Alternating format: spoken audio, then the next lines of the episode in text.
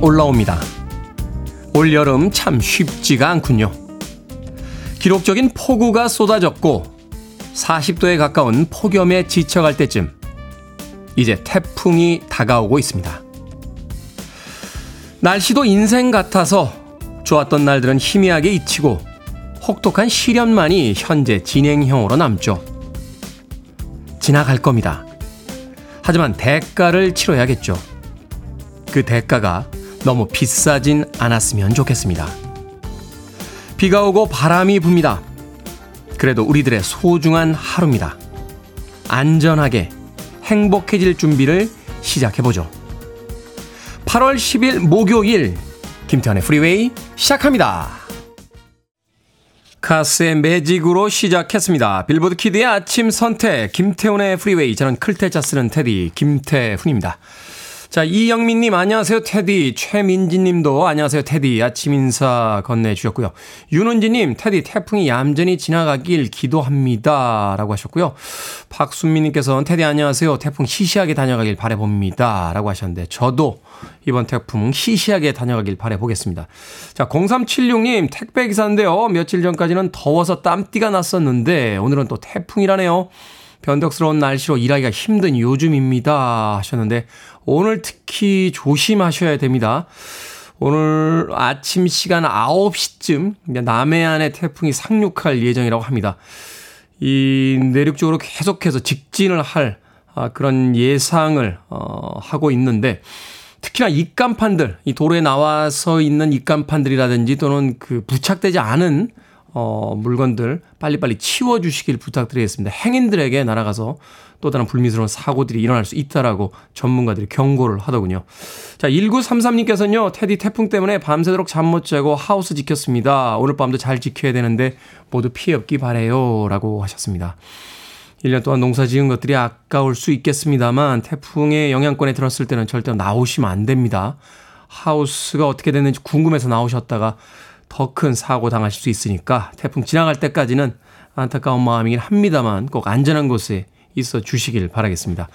자, 오늘도 2시간 동안 여러분들과 함께 합니다. 이 2시간 동안 각 지역에 여러분들의 기상 상태 알려주시면 그때그때 실시간으로 저희들이 알려드리도록 하겠습니다. 자, 청취자들의 참여 기다립니다. 문자번호 샵 1061, 짧은 문자 50원, 긴 문자 100원, 콩으로는 무료입니다. 유튜브로도 참여하실 수 있습니다. 여러분은 지금 KBS 2라디오 김태훈의 프리웨이 함께하고 계십니다. KBS 2라디오. Yeah, 김태훈의 프리웨이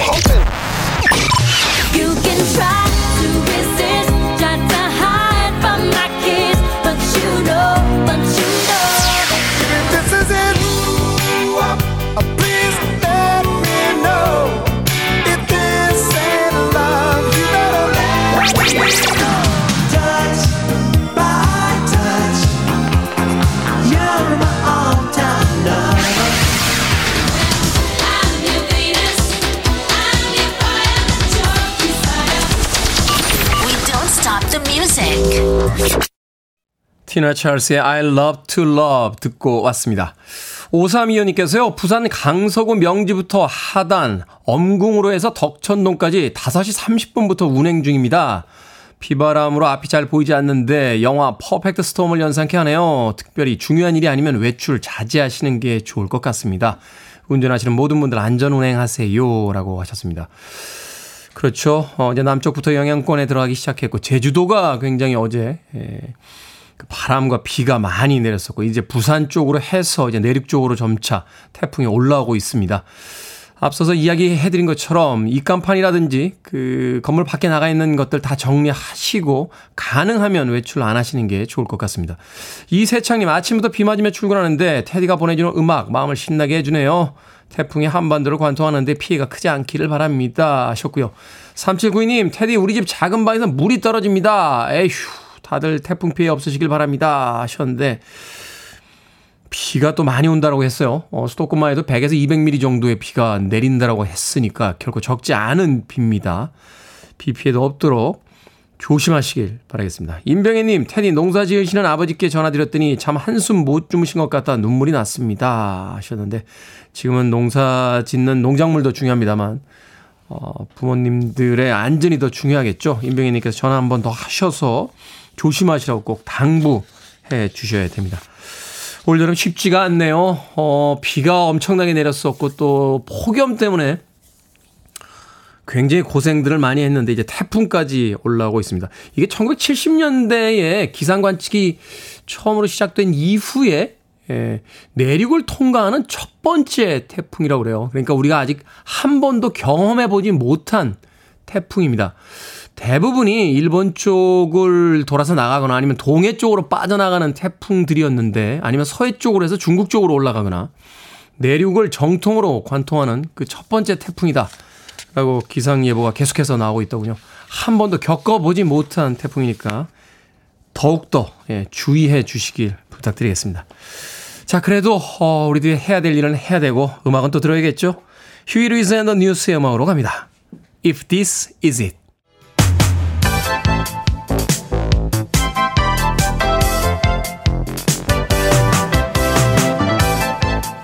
이 시간 뉴스를 깔끔하게 정리해 드립니다. 뉴스 브리핑 캔디 전예현 시사평론가와 함께합니다. 안녕하세요. 안녕하세요. 전예현입니다. 자, 태풍이 드디어 북상을 시작을 했습니다. 뭐 제주도를 지나서 이제 남해안 쪽에 상륙한다라는 뉴스가 계속해서 나오고 있는데 이 태풍 카눈 관측 사상 최초로 한반도를 남북으로 종단하는 태풍이라고요? 그렇습니다. 기상청 자료에 따르면요. 1951년 이후 처음 한반도를 남쪽 끝부터 북쪽 끝까지 내륙에서 종단하는 사상 청 태풍이 지금 오고 있다라는 겁니다. 제6호 태풍 오늘 아침 남해안에 상륙할 것으로 예상이 되는데요. 오늘 오전 6시 기준 통영 남쪽 100km 해상에서 시속 22km로 북상 중이고 오전 9시 전으로 경남 남해안에 상륙할 것으로 보입니다. 지금 최대 풍속이 시속 110 126km 정도로 지금 전해지고 있고 다만 이제 남해안에 상륙할 시점에는 한 한 단계 낮은 것으로도 나올 수 있다 이런 전망이 나오고 있는 상황입니다. 초속이 뭐 20km에서 한 30km까지도 올라갈 수 있다라고 네, 하더군요. 그렇습니다. 그리고요 이제 상륙한 후에 카눈이 오후 5시이면 청주 북부 동쪽 20km 청주를 지나가고요. 오후 9시면 서울 동쪽 자정쯤에는 서울 북동쪽에 이를 것으로 전망이 되고 휴전선을 넘어서 11일 오전 3시에 평양 남동쪽 120km 지점까지 북상합니다. 말씀을 드렸듯이 종단을 할 것으로 보이는데 한 12시간 안팎이 될 것으로 전망하는데 어쨌든 남부 지방을 중심으로 많은 비, 강한 바람이 동반될 것으로 예상이 되고요. 또 그 외 지역에도 전국적으로 직접 영향을 미칠 것으로 예상이 됩니다. 어, 일본을 이미 지나갔는데 제가 네. 소식을 보니까 일본 곳곳에도 지금 피해가 발생하고 있습니다. 일본은 사실 태풍이나 지진에 대한 대비가 굉장히 잘 돼 있는 나라인데도 피해가 굉장히 컸다고 하더라고요. 그렇습니다. 그래서 지금 안 그래도 이제 태풍에 대해서 정부 차원에서 준비를 하고 있다고 합니다만은 최근에 우리가 살펴보면 여러 가지 참사가 있었잖아요. 이번에 그런 일 발생하지 않도록 각별한 주의 필요하겠습니다. 네. 자, 법무부가 어제 사면 심사위원회 전체 회의를 열었습니다. 광복절 특별 사면, 복권, 건의 대상자를 심사했죠. 예, 법무부는 일단 말 그대로 심사위원회를 연 것이고 이곳에서 결정된 주요 내용을 한번 살펴보겠습니다. 당초에는 박근혜 정부의 국정농단 사태에 연루된 인사들이 포함될 것이다라는 전망이 나왔지만 그렇지는 않았습니다. 일단 국정농단 사태에 연루되었던 최지성 전 삼성전자 미래전략실장과 장충기 전 미래전략실 차장은 올해 광복절 특별 사면 대상에서 제외가 됐습니다. 그런데 다른 정책계 인사들은 포함이 됐는데 김태우 전 강서구청장 이중근 부영그룹 회장 등이 포함이 되어 있는 상태입니다. 지금 정치권에서 주목하고 있는 사안이 김태우 전 서울 강서구청장인데요. 김태우 전 구청장의 경우에는 문재인 정부 시절에 청와대 특별 감찰반에 이른바 감찰 무마 의혹을 폭로했습니다. 하지만 대법원에서는 김태우 전 구청장에 대해서 징역 1년에 집행유예 2년을 확정했고요. 따라서 지난 5월 구청장직이 상실한 상태였는데 네. 여권에서 적극적으로 사면의 필요성을 건의한 것으로 전해지고 있는데 어쨌든 세 달 만에 광복절 특별 사면 대상에서 일단 사면 심사위원회를 통과했습니다. 법무부 장관이 그렇습니다. 아, 그리고 지금 이 앞으로 뭐 여러 가지 재보선 일정이나 이런 것 때문에 이제 정치권에서 좀 입장이 엇갈릴 것으로 보이는데 일단 사면 심사위원회에서 결정된 사면 복권 대상자 명단이 윤석열 대통령에게 보고되고 이후 국무회의 의결을 거쳐서 대상자가 최종 결정되게 됩니다. 특사도 되게 형의 3분의 2 정도는 살아야 특사 대상자가 되는 걸로 알고 있는데 형 집 확정이 된 지 3개월 만에 글쎄요 국민 정서에서 어떻게 받아들일지 잘 모르겠네요. 지난달 가계 대출이 6조 원 가까이 늘어났습니다. 가계 부채 심각성이 계속 언급이 되고 있는데 폭탄이라는 표현도 등장했어요. 그렇습니다. 가계 부채는 시한 폭탄이라고 불립니다. 당장은 터지지 않지만 째깍째깍 언젠가는 터질 수 있다. 이런 경고음이 나온다의 비유가 될 수가 있는데 중요한 게 대출이 계속 늘고 있다는 거잖아요. 그렇습니다. 이게 사상 최대 수준으로 늘고 있다라는 분석이 나오고 있는데요. 일단 7월 한 달 동안 은행 가계 대출 6조 원 가량 늘었습니다. 증가 폭을 잘 봐야겠죠. 2021년 9월 이후 1년 10개월 만에 증가폭이 가장 컸다. 테디님이 말씀해 주신 것처럼 규모도 중요하지만 과거와 비교했을 때 이 폭을 잘 봐야 됩니다. 가계부채가 도대체 왜 이렇게 늘어날까? 크게 두 가지인 것으로 보입니다. 첫 번째는 정부의 부동산 규제 완화. 이에 따라서 어, 집을 일단 사자. 이런 움직임이 좀 영향을 미친 것이 아니냐라는 분석이 나오고요. 부동산 시장이 최근에 다시 조금 살아난다 뭐 그런 예, 뉴스도 맞습니다. 있었죠. 맞습니다. 네. 그리고 두 번째는 이제 금리인데 금리가 올해 초에 급등했는데 최근에는 조금 이제 완화되는 조짐이 보이고 있다 보니 주택 담보 대출 증가에 큰 영향을 미치는 것으로 전해졌습니다.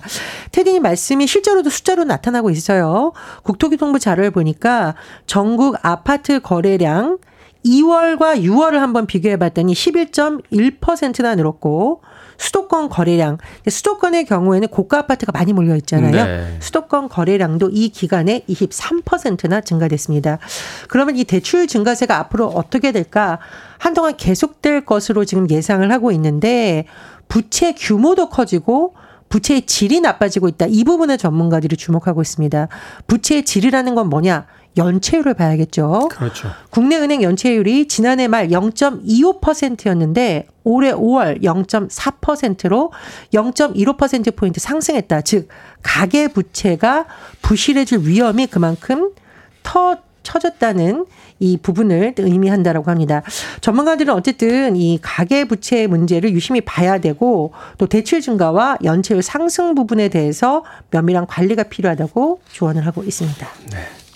세계 스카우트 잼버리 참가자들이 전국 곳곳에 흩어져 있는 상황인데 웃지 못할 해프닝이 뭐 여러 논란이 제기되고 있다라는 뉴스가 있어요. 그렇습니다. 지금 태풍 소식 전해 드렸는데 새만금 세계 스카우트 잼버리 조직위원회에서 이 참가자들을 야영장에서 일단 철수시키고 전국에 있는 숙소로 분산을 했습니다. 그런데 이 과정에서 참 여러 가지 문제점이 발생하고 있는데요. 예를 들면 아예 입국하지도 않은 대원을 숙소로 배정한 겁니다. 언론 보도를 보니까요. 경기 광주시에 있는 한 전문대에는 수단 스카우트 대원들 56명의 숙소가 배정됐습니다. 그래서 경기도 광주시청, 경찰서, 소방서, 대학 관계자들이 총출동해서 기숙사 안전 점검도 실시하고 도시락을 준비했는데 대원들이 나, 타나지 않은 거죠. 왜냐? 아예 입국도 하지 않았으니까요. 그러니까 입국이 안 했다는 걸 아직도 확인을 못 하고 있었다는 겁니까? 입국도 안 했고 이 숙소 배정에서 여러 가지 지금 혼선이 있었다는 거죠. 그래서 결국은 이 관계자들이 새벽 1시가 되어서 현장을 떠났고 이분들이 이제 이슬람 신자가 있을 걸 예상해서 돼지고기가 없는 도시락을 이제 마련했는데 전량 폐기했다라고 하고요. 아니 그러니까 입국을 한 거. 했는지 안 했는지를 체크를 안 했단 말이에요? 그렇습니다. 자, 그리고 시리아 대원 80명은 NH인재원에 배정이 됐는데 알고 보니까 입국하지 않은 인원들이었다라고 하고요. 모 대학에서도 예멘 대원 100 75명이 입수하기로 해서 충남 도청, 홍성구청 대학 관계자들이 총출동해서 그도 환영한 마음으로 출장 뷔페를 마련했는데 결국 이제 헛수고로 끝난 겁니다. 예멘 대원이 입국하지도 않았다는 사실이 오후 9시가 넘어서 현장에 알려져서 말 그대로 이제 나름 열심히 노력하셨는데 참 이렇게 헛수고를 하는 일이 속출했다라는 겁니다. 어쨌든 이제 이런 부분 참 우리가 반성해야 될 부분인데 문제는 정부의 이런 부실한 대응에 비해서 대한민국 시민들의 친절은 또 조명을 받고 있습니다. 시민들이 미안하다 아, 사과를 하고 있다. 저도 사실은 영국 대원들 길거리에서 만나서 미안하다고 했더니 괜찮다고 해서 제가 참 부끄러웠는데 영국의 언론 BBC 보도를 최근 보면 이 딸을 보냈던 부모님들이 딸이 한 말을 이렇게 전했어요. 한국인들이 믿을 수 없도록 친절하고 모르는 사람들이 다가와서 사과하고 한국에 와줘서 고맙다고 했다. 그리고 대원들이 가게에 들어갔더니 시민들이 할인을 해주고 정말 너무 친절하다 이랬다고 합니다. 물론 이제 우리 시민의식이 높은 것은 굉장히 좋은 점이죠. 다만 정부가 시민들이 부끄러워하지 않도록 정말 끝까지 신경을 더 써야겠습니다. 나라가 빚지면 할머님들이 금반지를 빼는 나라 아닙니까? 아, 제가 아까 시속 126km면 초속 35m다라고 했는데, 어, 35km라고 했는데, 이게 이제 문과 출신이서 그래요. 네, 킬로미터랑 미터입니다. 초속 단위는. 김태용님께서 지적해 주셨습니다. 양해해 주십시오. 어. 자, 오늘의 시사 엉뚱 퀴즈 어떤 문제입니까? 예, 앞서 가계부채가 증가하고 있다는 소식 전해드렸습니다. 이 여름에 부채보다 시원한 건 에어컨이다. 이런 분들도 있으시죠. 네. 오늘의 시사 엉뚱 퀴즈 나갑니다. 대부분의 에어컨은요, 이것이 끊임없이 순환하면서 작동하죠. 이것은 기체와 액체 상태를 오가면서 주변의 열을 흡수해서 공기의 온도를 낮추는 역할을 합니다. 이것은 무엇일까요? 가끔 충전해야 하는 경우도 있습니다. 1번 냉매, 2번 강매, 3번 충동 구매, 4번 금단의 열매. 정답 아시는 분들은 지금 보내주시면 됩니다. 재미는 오답 포함해서 모두 10분에게 아메리카노 쿠폰 보내드리겠습니다. 대부분의 에어컨은 이것이 끊임없이 순환하면서 작동합니다. 기체와 액체 사이를 오가며 주변의 열을 흡수해서 공기의 온도를 낮추는 역할을 하는 이것은 무엇일까요? 1번은 냉매, 2번은 강매, 3번은 충동구매, 4번은 금단의 열매 되겠습니다. 문자번호 샵 1061, 짧은 문자 50원, 긴 문자 100원, 콩으로는 무료입니다. 뉴스브리핑 전혜연 시사평론가와 함께했습니다. 고맙습니다. 감사합니다. 뉴스만 듣고 나면 답답하시다는 분이 너무 많습니다. 경쾌한 음악으로 갑니다. 바나라 라마 비너스.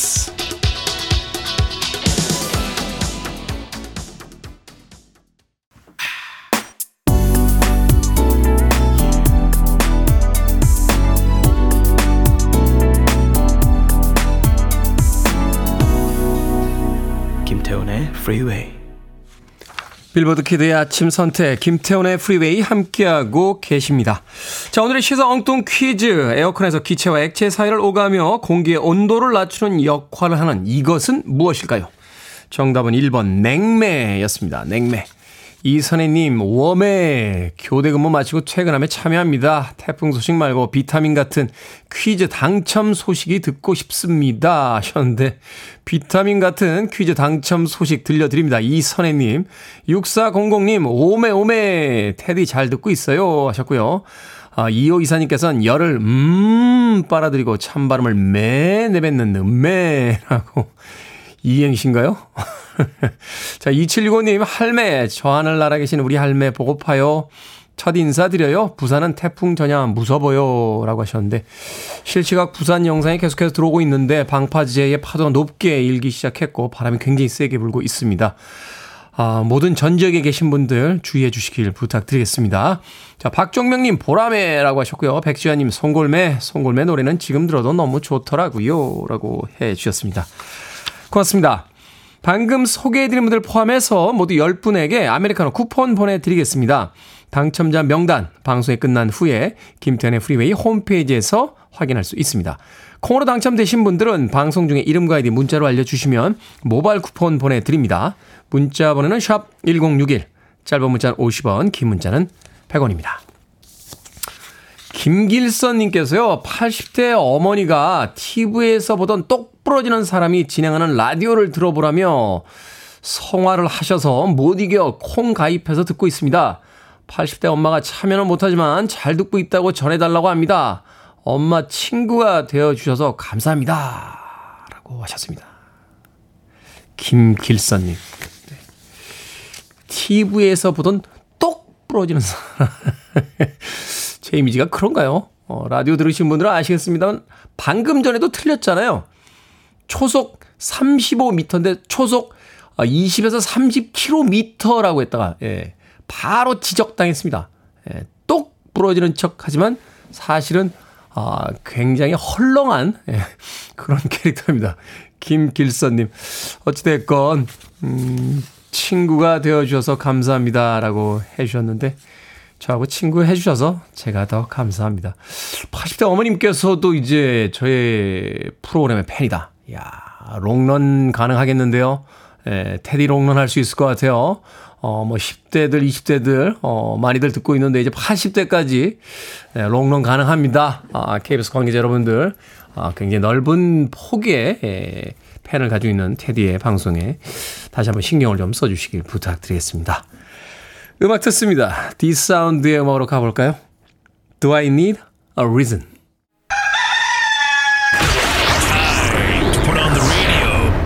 김태훈의 Freeway. Are you ready?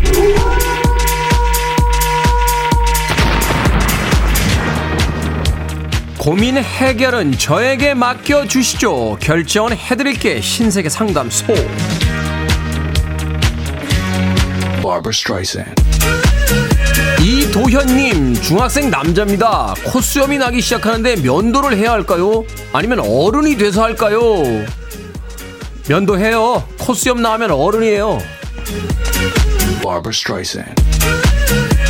2600님, 회사에서 도시락을 먹는데 동료가 달걀말이를 자기 밥에 얹어와요. 따로 반찬은 안 싸우면서 제 반찬은 다 먹습니다. 불만을 말할까요? 아니면 참을까요? 참읍시다. 반참 좀 나눠주고요. 편하게 지내요. 1571님 알바짜리 알아봐야 하는데 페이는 적지만 편한 빵집 알바를 할까요? 아니면 몸은 고단하지만 페이가 좋은 고깃집 주방 보조를 할까요? 등록금에 보태려고요. 몸은 고단하지만 페이 좋은 고깃집 주방 보조합시다. 용돈 쓸 게 아니라 등록금 내야 한다면서요.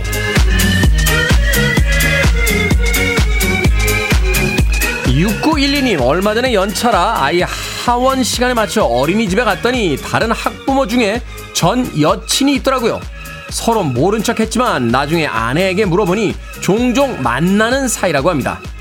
옛날 일이니까 쿨하게 아내에게 말할까요? 아니면 말 안 해도 될까요? 말 안 하셔도 돼요. 아이들은 클 거고요. 몇 년 안에 다른 학교, 다른 반으로 흩어질 거고, 비밀은 추억으로 남을 겁니다. 방금 소개해드린 네 분에게 선물도 보내드립니다. 콩으로 뽑힌 분들은 방송 중에 이름과 아이디 문자로 알려주세요. 고민 생기면 무조건 보내주시기 바랍니다. 문자번호 샵 1061, 짧은 문자 50원, 긴 문자 100원, 콩으로는 무료입니다.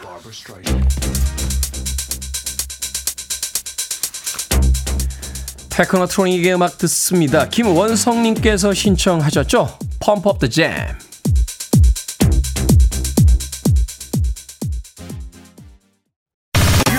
To one of the best radio stations around. You're listening to 김태훈의 Freeway.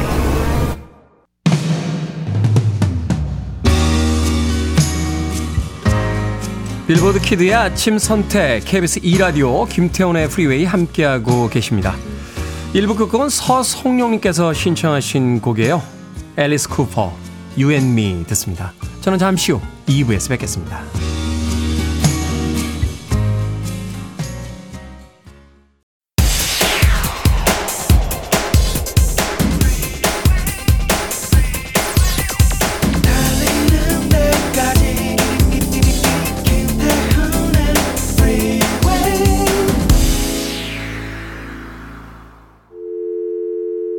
Your arms around me. I need to feel your touch.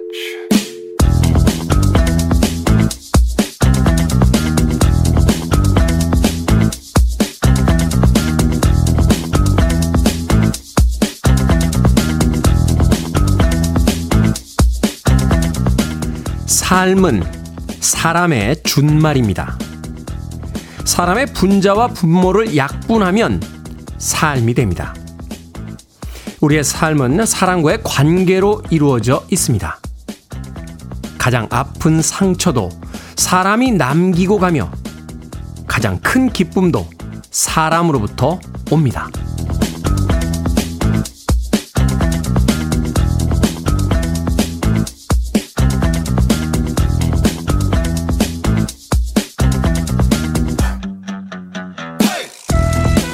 뭐든 읽어주는 남자. 오늘은 청취자 김소령님이 보내주신 고 신영복 선생님의 어록을 읽어드렸습니다. 산다는 건 끊임없이 관계를 맺어가는 과정이죠. 무인도에 혼자 고립돼서 살지 않는 이상 어떤 일이든 누군가의 도움을 받고 도움을 주며 살아가게 됩니다. 그 과정에서 다른 사람에게 상처도 많이 받게 되지만요. 그 상처를 치유해 주는 것 또한 사람의 몫이죠. 그렇게 누군가에게 빚을 지고 새로운 사람에게 갚으면서 살아가는 게 우리들의 삶 아니겠습니까? 조이의 Touch by Touch 듣고 왔습니다. 김태훈의 프리웨이 2부 시작했습니다. 앞서 일상의 재발견, 우리 하루를 꼼꼼하게 들여다보는 시간, 뭐든 읽어주는 남자. 오늘은 청취자 김소령님이 보내주신 고 신영복 선생의 어록을 읽어드렸습니다. 노혜은님, 사람으로부터 오는 기쁨이 많죠. 슬픔도 많지만요. 삶, 참 멋진 말이네요. 라고 해주셨고요. 어, K124985659님께서 어제 오늘 뭐든이 도움을 주네요. 라고 하셨습니다. 힘든 일을 겪고 계신가 봐요. 누군가의 이야기가 위로가 될 수 있다라면 또 참 좋은 것이겠죠. 어, 방송에서 또 힘을 얻고 있다라고 해주셨으니 제가 또 감사를 드리겠습니다. 정재훈님, 옷깃을 스쳐도 인연이라던데 악연이 좋은 인연으로 바뀌는 것은 결국 제 마음먹기에 달린 것일까요? 제게는 아직 어려운 문제입니다. 하셨는데 안 되는 걸 너무 되게 하려고 힘쓰지 마십시오. 악연이 좋은 인연으로 바뀔 수도 있겠습니다만 악연은 그냥 끊어버리시는 것도 하나의 요령이죠. 우리가 전지전능한 신이 아닌데 세상의 모든 문제들을 어떻게 다 해결하고 어, 많은 문제들을 다 최선의 방법으로서 선택할 수 있겠습니까? 안 되는 게 있다는 걸 받아들이는 것도 어, 정신 건강 혹은 유한한 삶에 가장 필요한 게 아닌가 하는 생각이 들어요. 예. 제가 가진 최고의 장점은 포기가 빠르다는 겁니다. 예, 전 금방 포기합니다. 예. 금방 포기해요. 야, 너 안 될 것 같은데? 안 합니다, 그럼. 그 사람이 전문가인데 나보다 잘 알겠죠? 약간 좀, 요건 좀 재능이 좀 안 합니다, 그럼 바로. 할 수 있는 거, 잘하는 걸 찾아가는 것도 인생의 즐거움이지 않나 하는 생각 해봅니다. 자, 뭐든 읽어주는 남자. 여러분 주변에 의미 있는 문구라면 뭐든지 읽어드립니다. 김태훈의 프리웨이 검색하고 들어오셔서 홈페이지 게시판 사용하시면 됩니다. 말머리 뭐든 달아서 문자로도 참여 가능하고요. 문자 번호는 샵 1061, 짧은 문자는 50원, 긴 문자는 100원, 콩으로는 무료입니다. 오늘 채택된 청취자 김소령님에게 촉촉한 카스테라와 아메리카노 두 잔 모바일 쿠폰 보내드리겠습니다.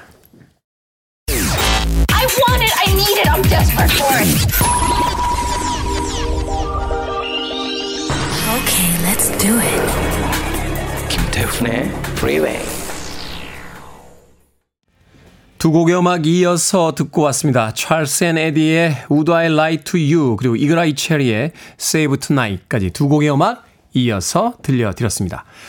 5255님, 태디, 우리 택배 물류 기사들은 이 빗속을 뚫고 오늘도 달립니다. 대형차는 물보라가 발생하니 멀리 떨어지시고 라이트 좀 키세요. 작은 차들은 안 보입니다. 배고파요. 만난 거 좀 주세요. 라고 하셨습니다. 제가 이렇게 새벽에 나올 때요, 어, 엘리베이터가 되게 1층에 서 있잖아요. 어, 이렇게 제가 9층에서 버튼을 누르면 바로 올라오는데 지나쳐서 올라갈 때가 있어요. 위로. 뭐지? 이 시간에? 거의 대부분 택배 예, 기사님들이세요. 어, 그 시간에 이제 물건들 이제 아파트에다 전달해 주시느라고 새벽부터 나와서 일을 하십니다. 비가 이렇게 오고 있음에도 불구하고 또 어쩔 수 없이 예, 운전하시는 많은 분들 계실 것 같습니다. 운전 특별히 주의하시고 조심하시길 바라겠습니다. 대형차들은 물보라가 발생하니까 물이 많이 고여 있는데 지나가실 땐 조금 속도 늦춰 주시고요. 또 오늘 운전하시는 분들 라이트 키셔야 됩니다. 어, 안개등 같은 라이트들 꼭 켜 주셔야 예, 이빛 속에서 식별이 가능합니다. 배고프시다고 만난 거 달라고 하셨는데 뭐 보내드릴까요? 불고기 버거 세트 보내드릴게요. 예, 불고기 버거 세트 드시고 예, 오늘은 특별히 조심해서 일하시길 바라겠습니다. 5255님. 클레오 파트너님께서요, 어, 섬이 자꾸 화면에 나와서 궁금한데, 테디는 무인도에 가져간다면 뭘 꼭 가져가실 건가요? 뭘, 어, 저는 두 번째 직장에서 저를 자른 마케팅 부장님하고 같이 가고 싶어요. 예. 나만 당할 수 없으니까. 아, 나만, 나만 무인도에 혼자 있을 수는 없으니까. 그렇죠? 사랑하는 사람과 같이 가 있다? 사랑하는 사람은 무슨 죄입니까? 무인도에서. 예? 사랑도 하루 이틀이지, 무인도에서. 예? 그렇잖아요. 백화점도 없고, 거기, 사우나도 없고, 어? 양산도 없고, 뭐 아무것도 없을 텐데, 무인도에서 무슨 고생이야? 고생은 나 혼자 하면 되지. 그러면 누굴, 무엇을 가져가느냐? 예. 제가 별로 안 좋아하는 사람을, 예, 데리고 가고 싶습니다.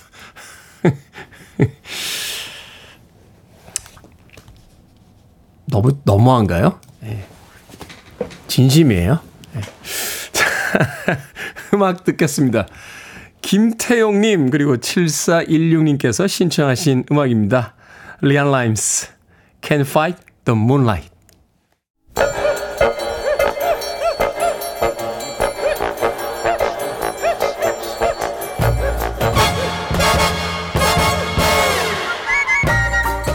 온라인 세상 속 촌철살인 해악과 위트가 돋보이는 댓글들을 골라봤습니다.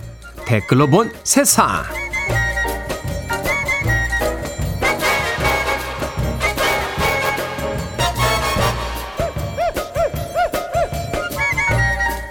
첫 번째 댓글로 본 세상. 얼마 전 싱가포르에서 한 커플이 패스트푸드 체인점에서 결혼식을 올렸습니다. 신랑은 평소 이 패스트푸드점 치킨버거를 좋아해서 치킨버거와 결혼하고 싶을 정도다. 라고 말했을 정도라는데요. 신부는 그럼 거기서 결혼하는 건 어때? 라고 제안했다는군요. 두 사람은 가까운 지인들을 초대해 68만원으로 결혼식을 마쳤다고 합니다. 내년 중에는 집안 어른들을 위한 연회도 따로 진행할 거라고 하는데요. 여기에 달린 댓글들입니다. SJ님, 서로가 참 많이 사랑하고 오래 상의해야 가능한 일이라서 부럽네요. 고냥이님, 몇백, 몇천 들어가는 다 똑같은 결혼식보다 이렇게 재미있는 결혼식을 올리는 게 추억도 되고 더 좋을 것 같아요. 이 커플 오래오래 행복하게 잘 살겠네요. 엉뚱한 신랑은 재미있는 일들을 많이 만들어낼 거고 이해심이 많은 신부는 그런 신랑을 재미있어 할 테니까요.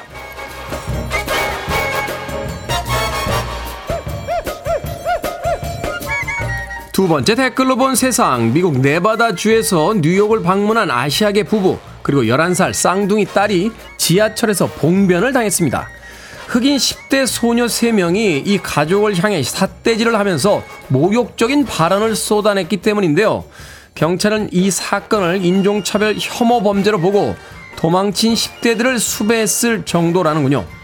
피해를 입은 부부는 딸들이 이번 일로 상처받지 않길 바란다면서 도망친 10대들도 처벌만이 아닌 교훈을 얻길 바란다. 라고 전했다고 합니다.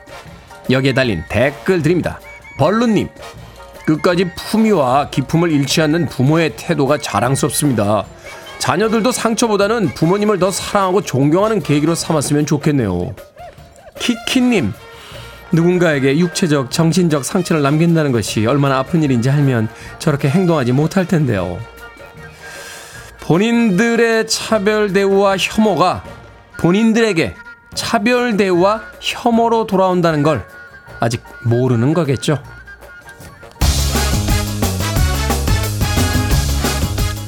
리키 마틴의 음악 듣습니다. Livin' La Vida Loca.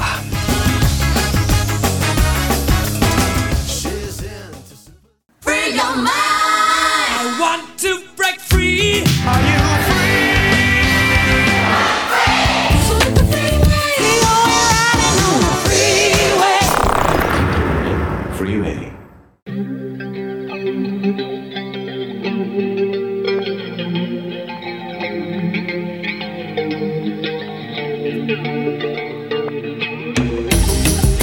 21세기의 키워드로 우리의 역사를 살펴보는 시간입니다. 역사 대자뷰. 오늘도 공간 역사 용서 박광일 소장님 나오셨습니다. 안녕하세요. 안녕하세요. 자, 며칠 뒤면 제 78주년 광복절입니다. 광복절을 앞두고 독립운동가의 유해가 봉환됐다 하는 소식이 들리던데 어떤 분이죠? 네, 어, 이제, 앞에서 말씀하셨던 것처럼 연해주의 독립운동가였던 최재형 선생의 부인, 어, 최엘레나 페트로브나 선생의 유해를 키르기스탄에서 모셔왔다라는 네. 소식인데요. 어, 지난 7일 이제 그 비슈케크를 출발해서 인천공항에 도착했고 그 다음에 이제 서울 추모공원에서 화장을 해서 곧 봉안식장에 이제 임시 안치되었다 이렇게 이제 얘기가 전해지고 있습니다. 어, 보통 이제 그 어떤 독립운동가의 유해를 봉환했다라는 얘기는 많이 들리는데 네. 독립운동가의 부인의 유해를 봉환한 것이 조금 사건이 된 부분에는 조금 이따 말씀드리겠지만 여기 약간 사연이 있다라고 볼 수가 있는데요. 어, 이 사연과 관련해서 앞에서 말씀드렸던 이 봉환 과정을 100년 만에 해후 꿈에 그리던 조국 대한민국이라는 주제로 부부 합장식을 어 14일에 거행하겠다라고 밝힌 것과 관련이 있습니다. 네. 그런 면에서 볼 때 그 중심에 있는 인물인 최재형 선생이 어떤 분인지 살펴보시면 좋을 것 같은데요. 그런 면에서 이제 이 최재형 선생과 함께 이 봉안 의식이 가지고 있는 의미를 같이 살펴보도록 하겠습니다. 그렇군요. 일단은 그러면 이제 최재형 선생님에 대해서 우리가 좀 더 알아봐야 될 것 같습니다. 뭐 독립운동사 이제 학교에서 배우다 보면 역사 시간에 공부하다 보면 꼭 한번 이름이 네. 그 나오는 그런 분이신데 어떤 분인지 독립운동사에서 네. 또 얼마나 중요한 분인지 좀 어, 설명을 해 주시죠. 네, 그 최재형 선생 같은 경우는 이제 그 주로 러시아 연해주 쪽에서 활동했던 독립운동가 그리고 독립운동가의 후원자로 알려져 있는데요. 네. 어, 많은 분들이 알고 계신 것처럼 연해주라고 하는 곳이 1860년에 이제 베이징 조약으로 러시아 영토가 된 곳입니다. 새롭게 이제 영토로 된 곳인데 넓이가 한 16만 제곱킬로미터가 넘습니다. 한반도의 한 3분의 2 정도가 되는 곳이고요. 야, 엄청나군요. 맞습니다. 그리고 이제 주도는 블라디보스토, 그다음에 널리 알려진 곳으로는 최재형 선생이 활동했던 우스리스크, 그다음에 이제 하바롭스크 이런 곳들이 있는데요. 어, 러시아 영토로 편입되기는 했지만 굉장히 인구 밀도가 낮고 개발도 되어 있지 않다는 점에서 이제 만주와 마찬가지로 한인이 이민을 해서 그리고 개척을 하고 그리고 독립운동의 기지를 건설하기에 굉장히 유리한 어떤 지점을 가지고 있었습니다. 네. 대체로 한 1860년 경에 이쪽 연해주 쪽으로 이제 한인들의 이민이 시작되었다라고 보여지고요. 1863년에 거의 최초의 마을이라고 할 수 있는 크라스케노의 지시너 마을이 이때 이제 만들어지지 않았을까 이렇게 보고 있습니다. 대략 한 1900년경 정도의 이 지신어 마을의 내용을 살펴보면은 한 1600명 정도의 한인들이 살고 있었다라고 아, 알려져 있는데요. 살았네요. 네. 1919년에는 연해주 전체를 합치면 대략 한 10만 명 정도의 한인들이 여기에 살았고요. 그렇기 때문에 1919년 당시 그러니까 세계 임시정부 가운데 노령 정부 러시아 영토에 있는 어, 임시정부라는 의미를 가지고 있는데요. 대한국민의회가 굉장히 실력이 있었던 배경은 이와 같은 한인들이 살고 있었던 것과 관련이 있다. 이렇게 이제 볼 수가 있습니다. 특히 이제 러시아 같은 경우는 한인들의 이주가 계속 늘어나게 되니까 1893년경에는 한인들 중에서 원하는 경우 러시아 국적을 취득하고 그럴 경우 러시아에서 일정한 영토를 그러니까 그 토지를 배분한다거나 또 법적 지위를 인정을 하게 되는데요. 이 과정에서 한인들의 자치 행정 조직인 도회서를 설치할 수 있게 했는데 음. 이 도회서의 최초의 어떤 책임자라고 할 수 있는 도헌이라고 하는 인물이 이제 그 선정이 되는데 그 도헌에 어, 선택됐던 인물이 바로 최재형 선생으로 아. 알려져 있습니다. 말하자면 이제 러시아 이민자들의 어떤 그 수장이었던 분이다. 그렇습니다. 어, 이렇게 볼 수 있군요. 근데 최재형 선생님은 어쩌다가 연해주로 이주를 하게 되신 겁니까? 어, 아버지가 이제 1860년경에 이제 이주를 했기 때문에 네. 같이 이주를 했던 것으로 보여집니다. 그런데 이제 1869년 이제 그 지신어로 이주를 한 것으로 알려졌기 때문에 굉장히 이른 시기에 이주를 했는데요. 한 11살 정도의 나이에 어, 집안에 약간 문제가 생겨서 가출을 했습니다. 음. 11살 꼬마 아이가. 11살이면은 모르겠습니다. 그 당시에는 또 지금하고는 좀 다르죠. 어, 다르긴 어, 한데 어. 굉장히 이제 위험한 상황에 빠졌던 것 같아요. 그래서 이제 한참을 걷다가 해변에 쓰러진 것을 러시아 상선의 선원들이 일단은 구조를 했습니다. 그리고 이 아이였던 최재형 선생을 러시아 이제 선장에게 데려갔는데요. 어, 당시 이제 그 선장과 부인이 이 최재형 선생을 구하면서 동시에 대부 데모가 되었고요.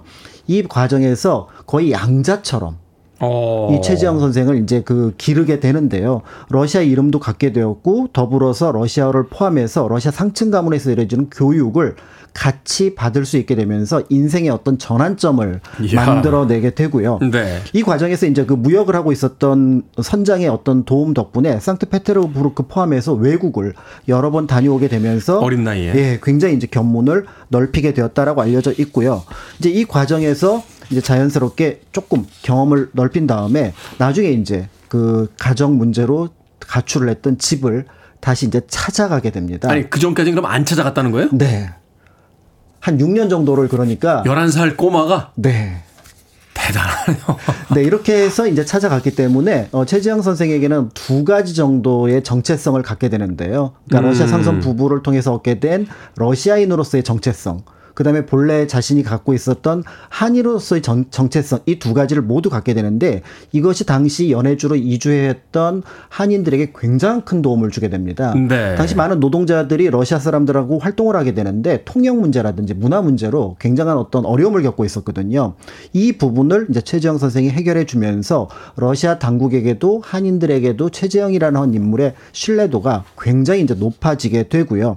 그러면서 앞에서 말씀드렸던 도헌이라고 하는 이 지역 자치의 어떤 중심에 최재형 선생이 올라가게 되는데요. 네. 더불어서 이제 최재형 선생은 개인적으로 이제 그 사업적인 수완을 발휘하게 됩니다.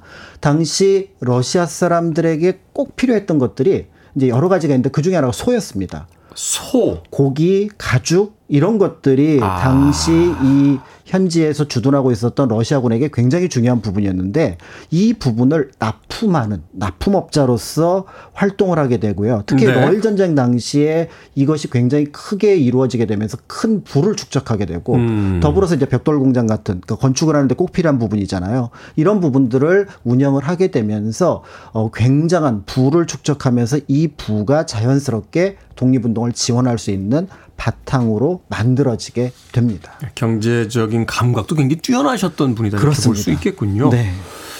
자, 노래 한 곡 듣고 와서요. 어, 계속해서 최재형 선생님과 최엘레나 선생님에 대한 이야기 나눠보도록 하겠습니다. 음, 두 분이 참 최재형 선생님이 1920년에 세상을 떠나셨어요. 거의 100년이 넘는 시간 만에 이제 만난다고 볼 수 있겠죠. Peaches and Herb입니다. 리 Peaches and Herb의 Reunited 듣고 왔습니다. 빌보드 kid의 아침 선택, KBS 2라디오, 김태훈의 Freeway, 역사 데자뷰, 박광일 소장님과 함께 오늘 최재형 선생님에 대한 이야기 나눠보고 있습니다. 자, 앞서 일제 강점기 때 연해주가 어떤 지역이었는지 이 최재형 선생은 연해주에서 또 어떻게 부를 축적했는지를 말씀해 주셨는데 자, 이제 본격적으로 독립운동을 하게 된 특별한 계기가 있었다면 네, 어, 연해주에서 이제 뭐그 동포들과 함께 잘 지내는 방법 그 이런 것들을 이제 계속해서 모색해 나가던 시절에 1905년 을사 늑약 소식이 들려옵니다.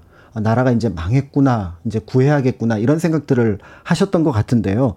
이 과정에서 이제 연해주 자체가 굉장히 독립운동가들이 많이 활동하던 공간이었습니다. 네. 대표적으로 이제 헤이그 특사 중에 한 분이었던 이상설 선생이 주로 이제 연해주에서 활동을 했던 부분들도 있고 하니까 결국 이제 나라의 독립을 다시 찾겠다라는 의미로 1908년경에 이제 최재형 선생이 주축이 되어서 의병을 아, 어, 만들게 됩니다. 군대를 조직하는군요. 맞습니다. 그때 이제 뭐 이휘종 선생이라든지 이런 여러 어떤 그 독립운동가들이 지원을 해서 또 많은 거기에 있었던 연해주의 교포들이 돈을 모아서 이제 의병 활동을 하게 되는데 네. 이 의병 부대의 우영장이 바로 안중근 의사.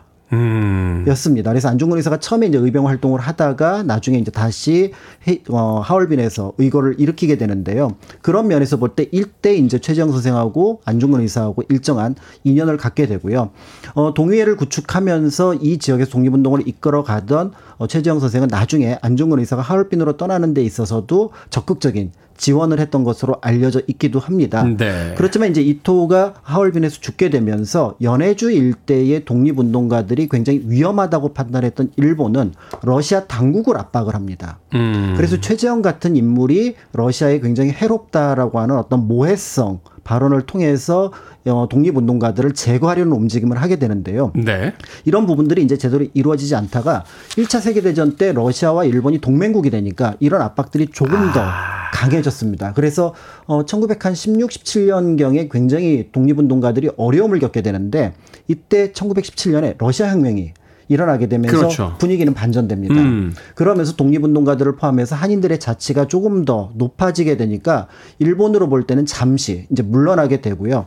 그리고 나서 이제 1920년경에 어 일종의 반혁명 세력이라고 할 수 있는 백이파 세력들하고 일본군이 손을 잡고 러시아 일대를 무력으로 침탈하는 과정이 일어나게 됩니다. 네. 이 과정에서 일본군들이 주요 미리 어떻게 보면 점 찍어 놓았던 우리 독립운동가들을 이제 어떻게 보면은 암살하기 시작하는데 최재형 선생 집에도 일본군이 들이닥치게 되는 거죠. 네. 결국 이제 무력으로 어떤 의미에서 보면은 저항을 하기도 했고 또 때에 따라서는 피신도 할 수 있었지만 문제는 이 피신을 하게 되면은 가족들 동포들이 위험하다고 판단을 해서 결국 일본군과 맞서다가 체포되어서 그 다음에 불법적으로 처형을 당하게 되면서 재판이니 뭐니 이런 과정이 없었던 거예요? 거의 전쟁과 같은 분위기였습니다. 그러면서 1920년에 우스리스크에서 생을 마감하시게 됐습니다. 아, 너무 너무 안타깝네요. 러시아 연해주 일대 독립운동사에서 그렇다면 가장 중요한 인물 중에 이제 한 분이신데 왜 이제서야 이제 부부 합장이 가능해진 겁니까? 네, 여기에는 이제 러시아 연해주 일대 독립운동가를 포함해서 굉장히 이제 복잡한 사연이 하나가 더 끼어 있었다라고 볼 수가 있는데요. 네. 어, 일단 최지영 선생의 유해를 현재는 찾을 수가 없습니다. 이게 불법적으로 처형을 아, 했기 때문에 그 무덤을 그렇죠. 알아낼 수가 없는 상황이었습니다. 그러다가 이제 1962년에 다행스럽게 이제 최지영 선생이 건국 훈장을 받게 되고요. 1970년에 국립서울현충원 지금 동작동에다가 네. 허묘 가묘를 가묘. 만들어서 기념할 수 있는 공간 이 생겨났습니다. 그런데 여기에 약간 문제가 발생했던 게 어떤 인물이 자신이 최지영 선생의 후손이라고 얘기를 하면서 일정한 연금을 받아왔는데요. 1991년에 소련과 수교를 하게 되면서 이 사람이 가짜라는 게 밝혀집니다. 어떻게 밝혀지는 거죠? 여러 유전자라든지 이런 조사를 아~ 통해서 가족들은 있었거든요. 그러니까 결국은 어떻게 보면은 여태까지 가 짜 후손이 최재형 선생을 기리고 있었는데 20년 네. 넘게. 그런데 여기서 어, 어떤 행정적인 문제가 발생했는지 이 가묘 허묘 자체가 없어져 버립니다. 그러니까 여기에서 보통 우리가 생각할 때는 다시 그런 무덤을 만들면 되지 않나 이렇게 생각이 드는데 네. 어, 국립현충원의 그 국립묘지법에 따르면은 유해가 없으면은 무덤을 만들 수가 없습니다. 그래야겠죠, 사실은. 네. 네. 그래서 네. 결국은 이 무덤을 다시 못 만드는 과정 속에서 이게 좀 문제가 있다고 판단해서 국가보훈부에서 국립묘지법을 개정을 했는데 이 법에 따르면은 유해가 없는 순국선열의 경우 위패 그리고 배우자의 유해가 합장을 한다면은 그렇다면 음. 두 분의 합장 무덤은 만들 수 있다. 아, 그렇겠네요. 네. 그래서 이 법을 정하게 됩니다. 아, 그래서 이 최엘레나 선생의 이제 유해 봉안이 굉장히 중요한 의미를 갖게 되는 거군요. 그렇습니다. 그래서 이제 결국은 부인의 유해를 찾게 되고요. 1952년 이제 키르키스탄에서 생을 마감합니다. 네. 1937년에 스탈린의 이제 연해주 지역의 공포들을 강제로 이주를 하게 돼서 이제 그쪽에서 생을 마감하시게 되는데 그렇다면은 지금 말씀드렸던 것처럼 최엘레나 선생의 유해를 봉안할 경우 두 분의 합장 무덤을 만들 수가 있게 되는 거고요. 네. 그런데 이제 여기 또 조그마한 문제가 하나 생겼는데 어 20년 넘게 남편의 독립운동을 도왔던 최일레나 선생이 아직은 독립유공자로 서훈을 받지 못했습니다. 아. 그러니까 이제 여기서 약간의 비용 문제가 발생을 하는데요. 그러니까 최재형 기념사업회에서 이 부분을 여러 국민들과 함께 모금 활동을 해서 네. 일정한 비용을 만들고 더불어서 이제 국가보훈부가 지원하고 현지에 있는 우리 영사관이 지원을 하게 되면서 앞에서 말씀드렸던 유해 봉안 그다음에 이제 안장을 할 수 있게 된 방향으로 음. 만들어지게 됐고요. 더불어서 이 기회에 이제 최지영 선생이 순국한 곳으로 추정되는 곳에 흙도 같이 채취를 해 와서 이제 조금 더 의미를 부여할 수 있게 되었다라고 알려져 있습니다. 그런 면에서 볼 때 이제 광복절을 앞두고 조그만 특별한 사건 그런 면에서 볼 때 이제 곧 국립서울현충원에서 최지영 선생 그리고 부인인 최 엘레나 페트로브나의 합장 무덤을 만나고 또 때에 따라서는 참배하실 수 있지 않을까 라는 생각으로 오늘 최지영 선생과 관련된 얘기를 준비를 했습니다. 네. 100년이 아니라 200년, 300년이 걸려도 국가가 해야 될 일을 해줘야죠. 조국은 결코 조국을 위해 헌신한 자들을 잊지 않는다라는 음. 것이 분명히 있어야 될 것 같습니다. 자, 역사 대자뷰. 오늘은 광복절을 앞두고 최재영, 최엘레나 선생의 이야기를 나눠봤습니다. 공간역사연구소 박광일 소장님과 함께 했습니다. 고맙습니다. 감사합니다.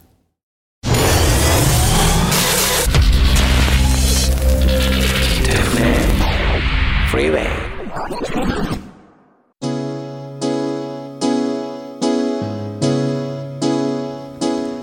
KBS 2라디오 김태훈의 Freeway 오늘 방송 여기까지입니다.